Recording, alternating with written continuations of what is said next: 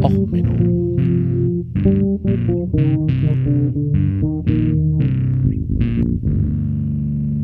Der inkompetente Podcast über Dinge aus Militär, Technik und Computer, die so richtig in die Hose gingen. Herzlich willkommen zu Och Menno, dem Podcast für alles, was in Militärtechnik und dem Internet so richtig in die Hose geht. Ja, heute mit der Folge Paradox Heresy, weniger Straße ist mehr. Ähm, ja, Paradox ist eine kleine, recht unbekannte deutsche Metalband mit ihrem Song Heresy in der Live-Version jetzt mal hier mal für euch zum Reinhören. Worum geht's? Ja, eine Sache, die in Deutschland ein absoluter ähm, unsagbare, eine Häresie ist. Weniger Straßen ist mehr. Ähm, ja, alle sagen immer, ich stehe im Stau, ich stehe im Stau auf dem Weg zur Arbeit, äh, baut mir denn doch mal mehr Autobahnen und überhaupt macht die Radwege weg, mehr äh, Platz für Autos, da kann man besser fahren. Deutschland hat ja insgesamt so ein leichtes Problem mit der Verkehrsinfrastruktur. Wir sind halt einfach eine Autofahrernation, beziehungsweise durch das Wirtschaftswunder, um VW und andere zu stützen, sind wir dazu gemacht worden. Also sehr viel in der deutschen Infrastruktur ist ja dafür ausgelegt, möglichst viel Autos äh, auf möglichst viel Fläche der öffentlichen Raums zu verteilen. Nun, und da kommt jetzt ein Paradoxon ähm, zum Tragen, das die meisten vielleicht noch nie gehört haben, das sogenannte Bräs-Paradoxon.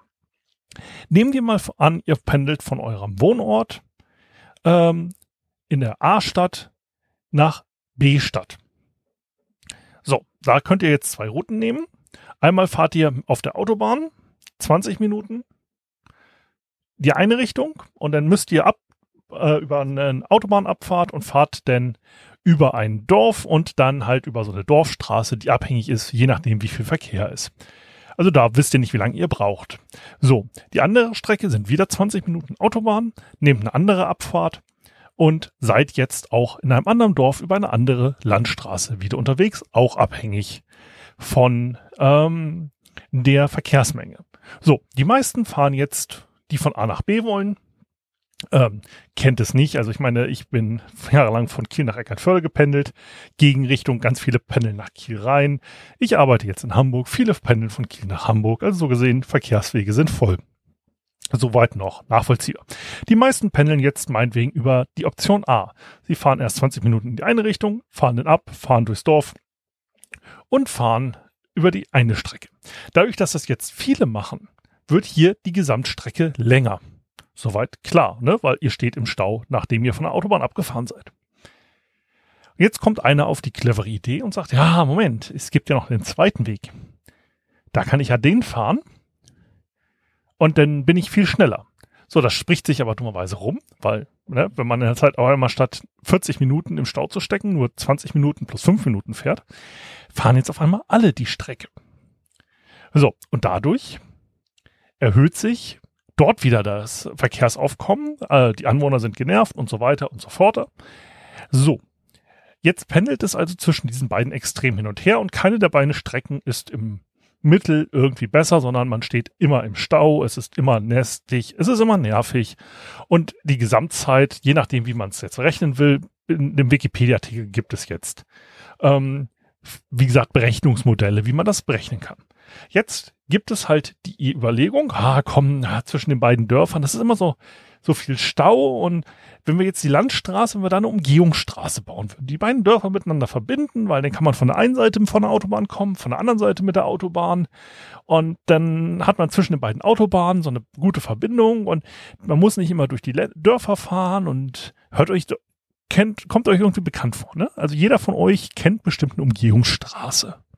So. Und das Problem bei Umgehungsstraßen ist, dass die einen Effekt haben, den die meisten gar nicht verstehen. So.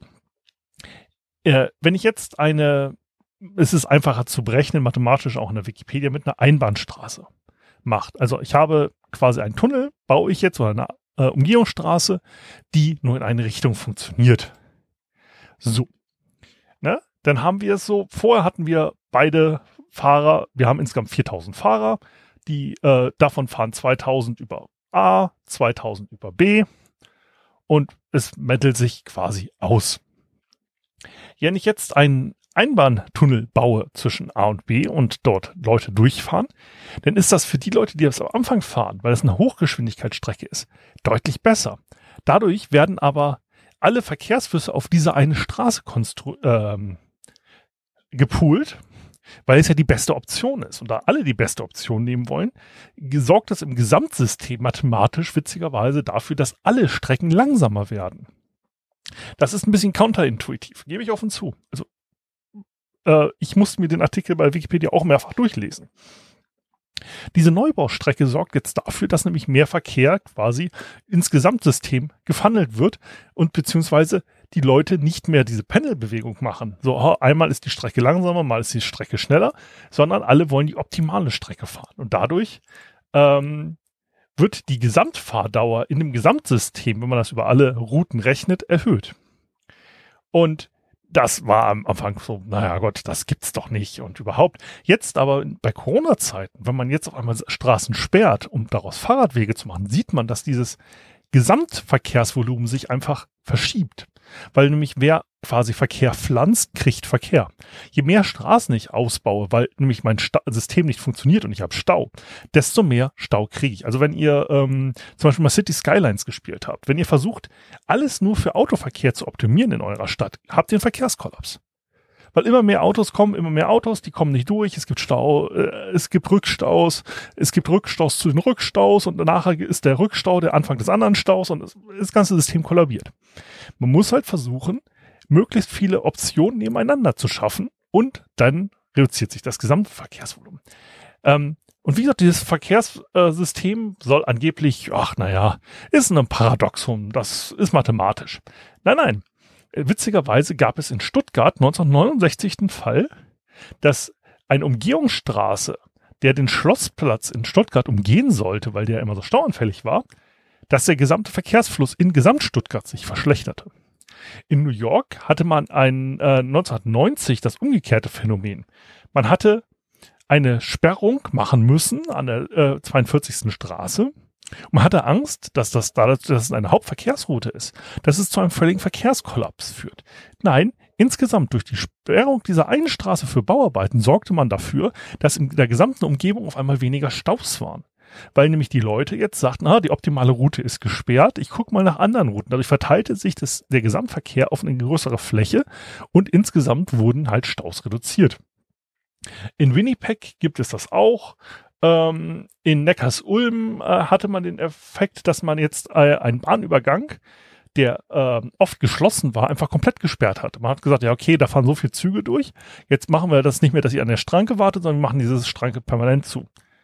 Ja, dadurch wurde es halt ähm, insgesamt der Verkehr besser. Und wie gesagt, ähm, während Corona-Zeiten kann man halt mal diese unintuitive Logik vielleicht auch einfach mal anwenden und sagen, okay, komm, wir haben jetzt hier weniger Verkehr, vielleicht wollen wir nicht noch eine weitere Autobahn, vielleicht wollen wir den Verkehr anders verleihen.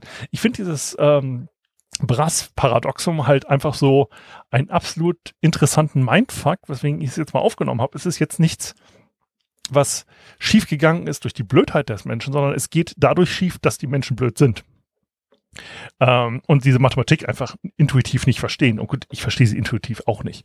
Ähm, und das Gesamte ist halt, dass sich dieses ganze System so aufschaukelt, ist hochinteressant. Also ich hau ich ein paar Links dazu in den äh, in die Show Notes ähm, und ich fand das einfach mal interessant genug, um es hier mal zu besprechen, während der quasi Urlaubszeit und aller anderen schlechten Nachrichten mal ein wenig Mathematik hier auf diesem Podcast. Ich hoffe, euch hat die Folge gefallen. Wenn sie euch gefallen hat, ja, dann lasst mir doch eine nette Bewertung da. Ansonsten verfahrt euch mit eurem Freunden und empfehlt dabei, denn diese ähm, Folge zu hören, während ihr im Stau steht. Obwohl die Folge ist nicht lang genug für einen richtig langen Stau, also empfehlt doch lieber längere Folgen, wenn ihr ordentlich im Stau steht. Also bis dann, äh, alles Gute, hoffentlich steht ihr nicht im Stau und dann bis zur nächsten Folge. Alles Gute, euer Sven. Ciao, ciao.